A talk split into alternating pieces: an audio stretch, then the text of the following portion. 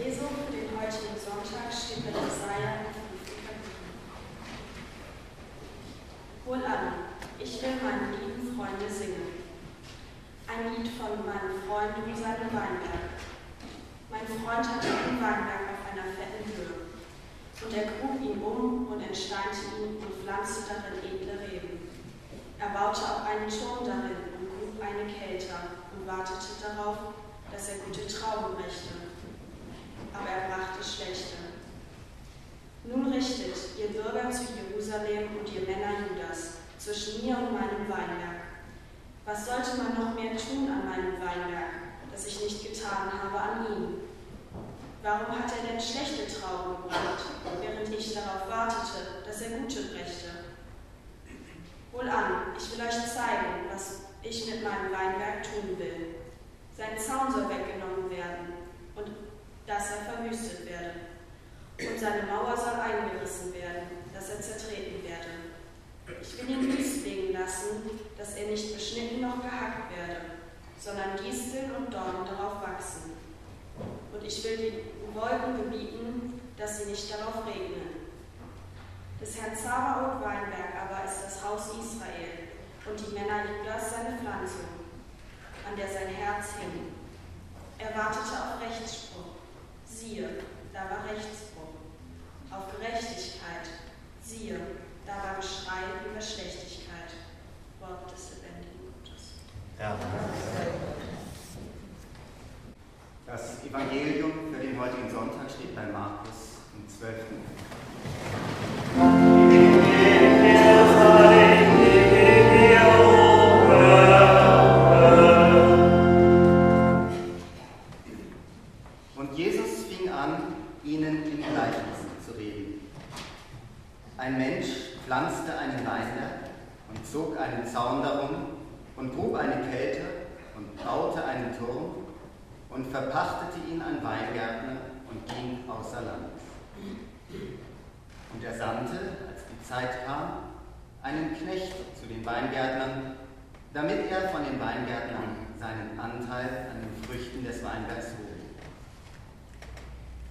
Sie nahmen ihn aber, schlugen ihn und schickten ihn mit leeren Händen fort. Abermals sandte er zu ihnen einen anderen Knecht. Den schlugen sie auf den Kopf und schmähten ihn. Und er sandte noch einen anderen, den töteten sie. Und viele andere, die einen schlugen sie, die anderen töteten sie. Da hatte er noch einen, seinen geliebten Sohn. Den sandte er als letzten auch zu ihnen und sagte sich,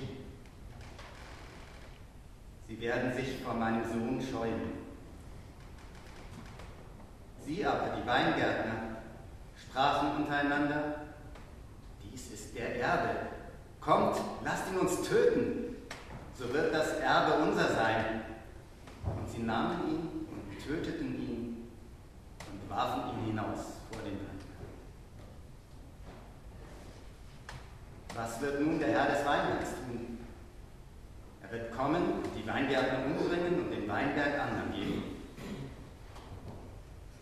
Habt ihr denn nicht dieses Schriftwort gelesen?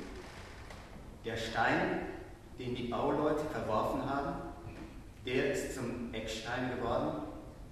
Vom Herrn ist das geschehen und ist ein Wunder vor unseren Augen. Und sie trachteten danach, ihn zu ergreifen und fürchteten sich doch vor dem Volk.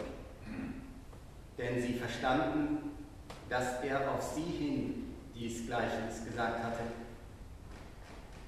und sie ließen ihn und gingen davon. Evangelium unseres Herrn und Heilands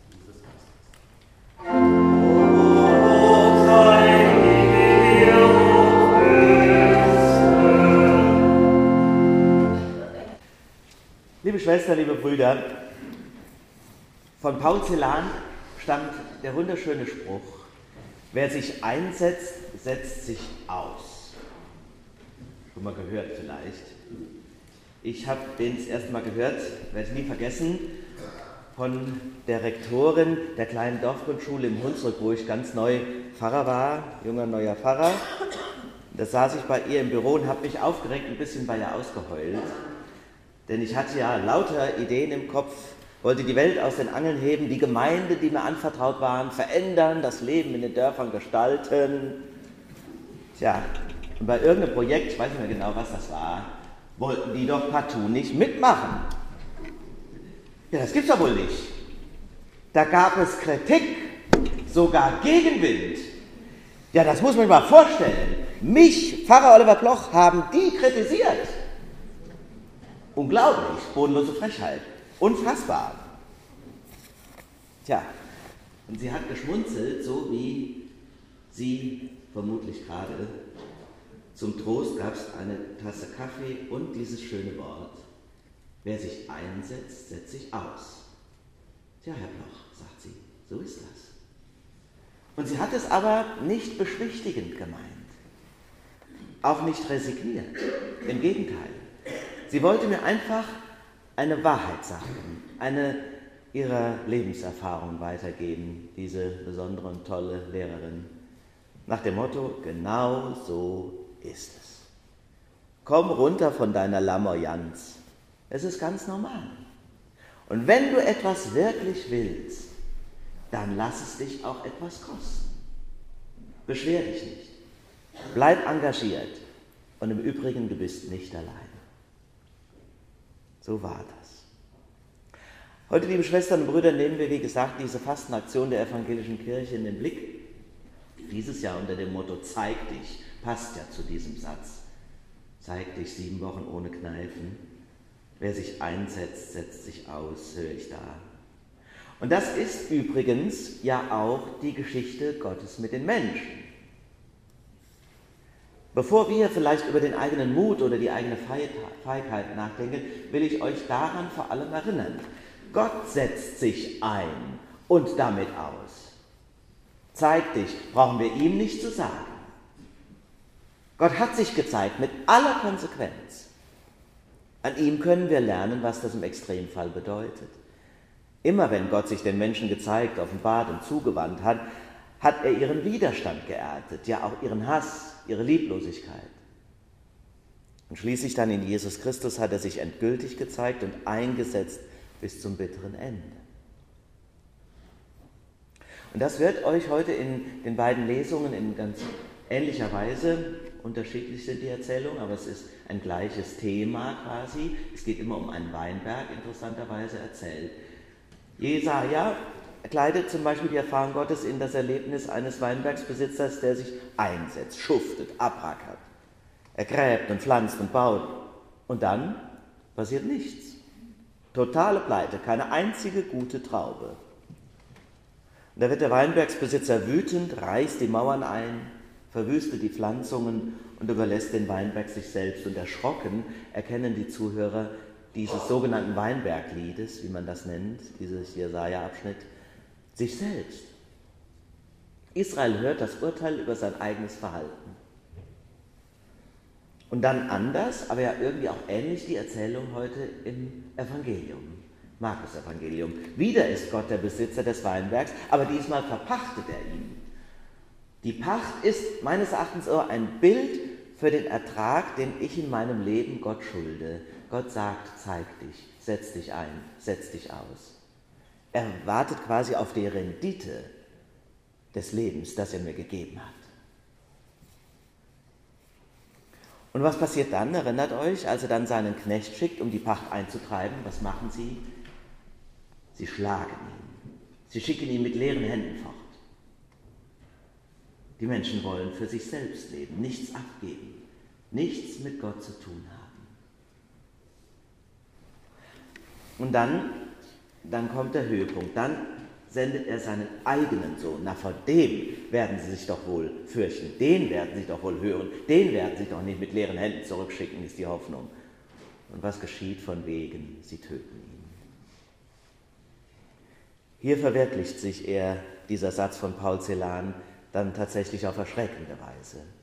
Wer sich einsetzt, setzt sich aus.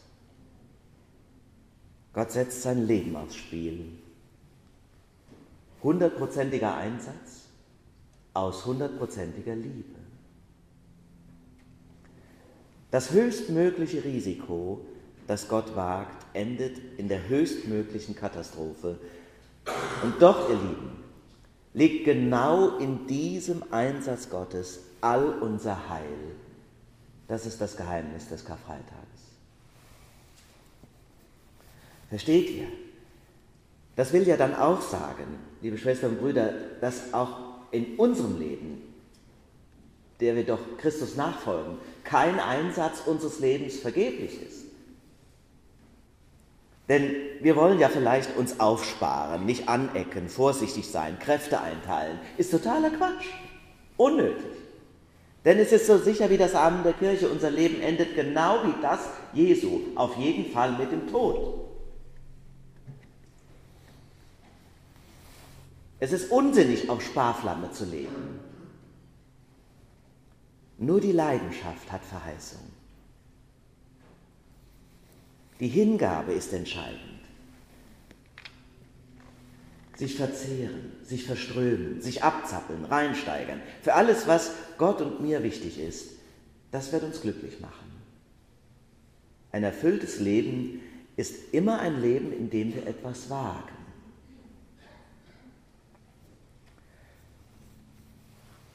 Zeig dich.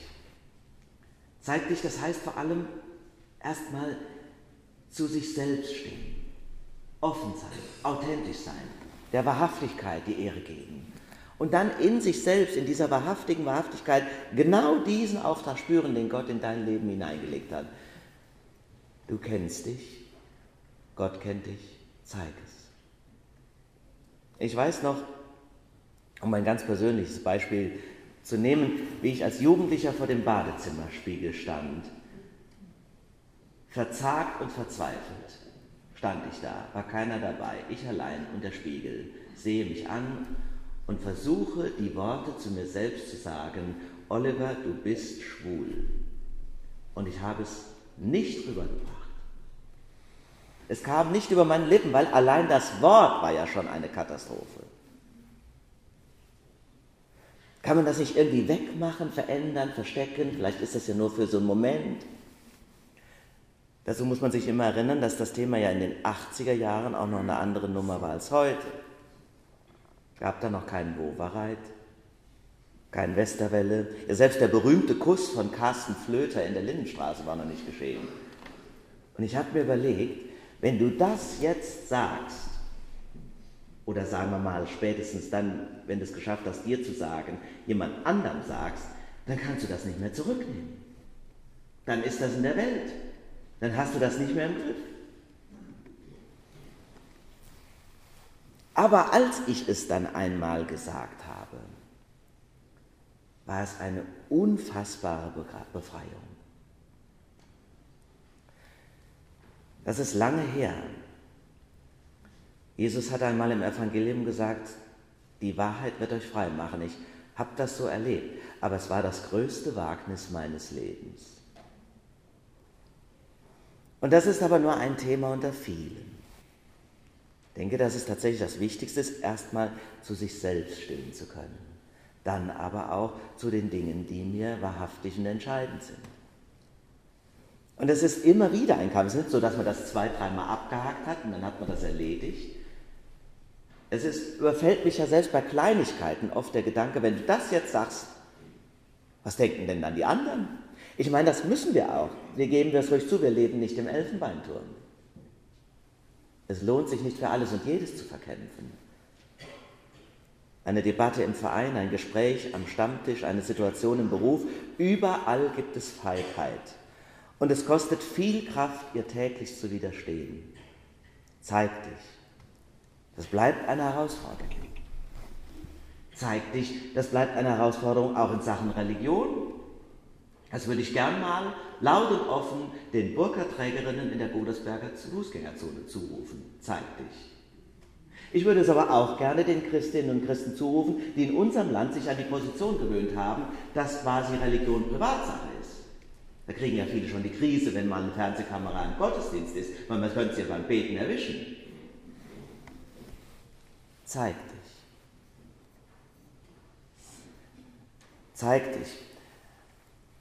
Um das Thema zu umkreisen und ganzheitlich wahrzunehmen, will ich auch etwas anderes sagen, was euch jetzt vielleicht überrascht, denn ich denke, es gibt auch die umgekehrte Gefahr.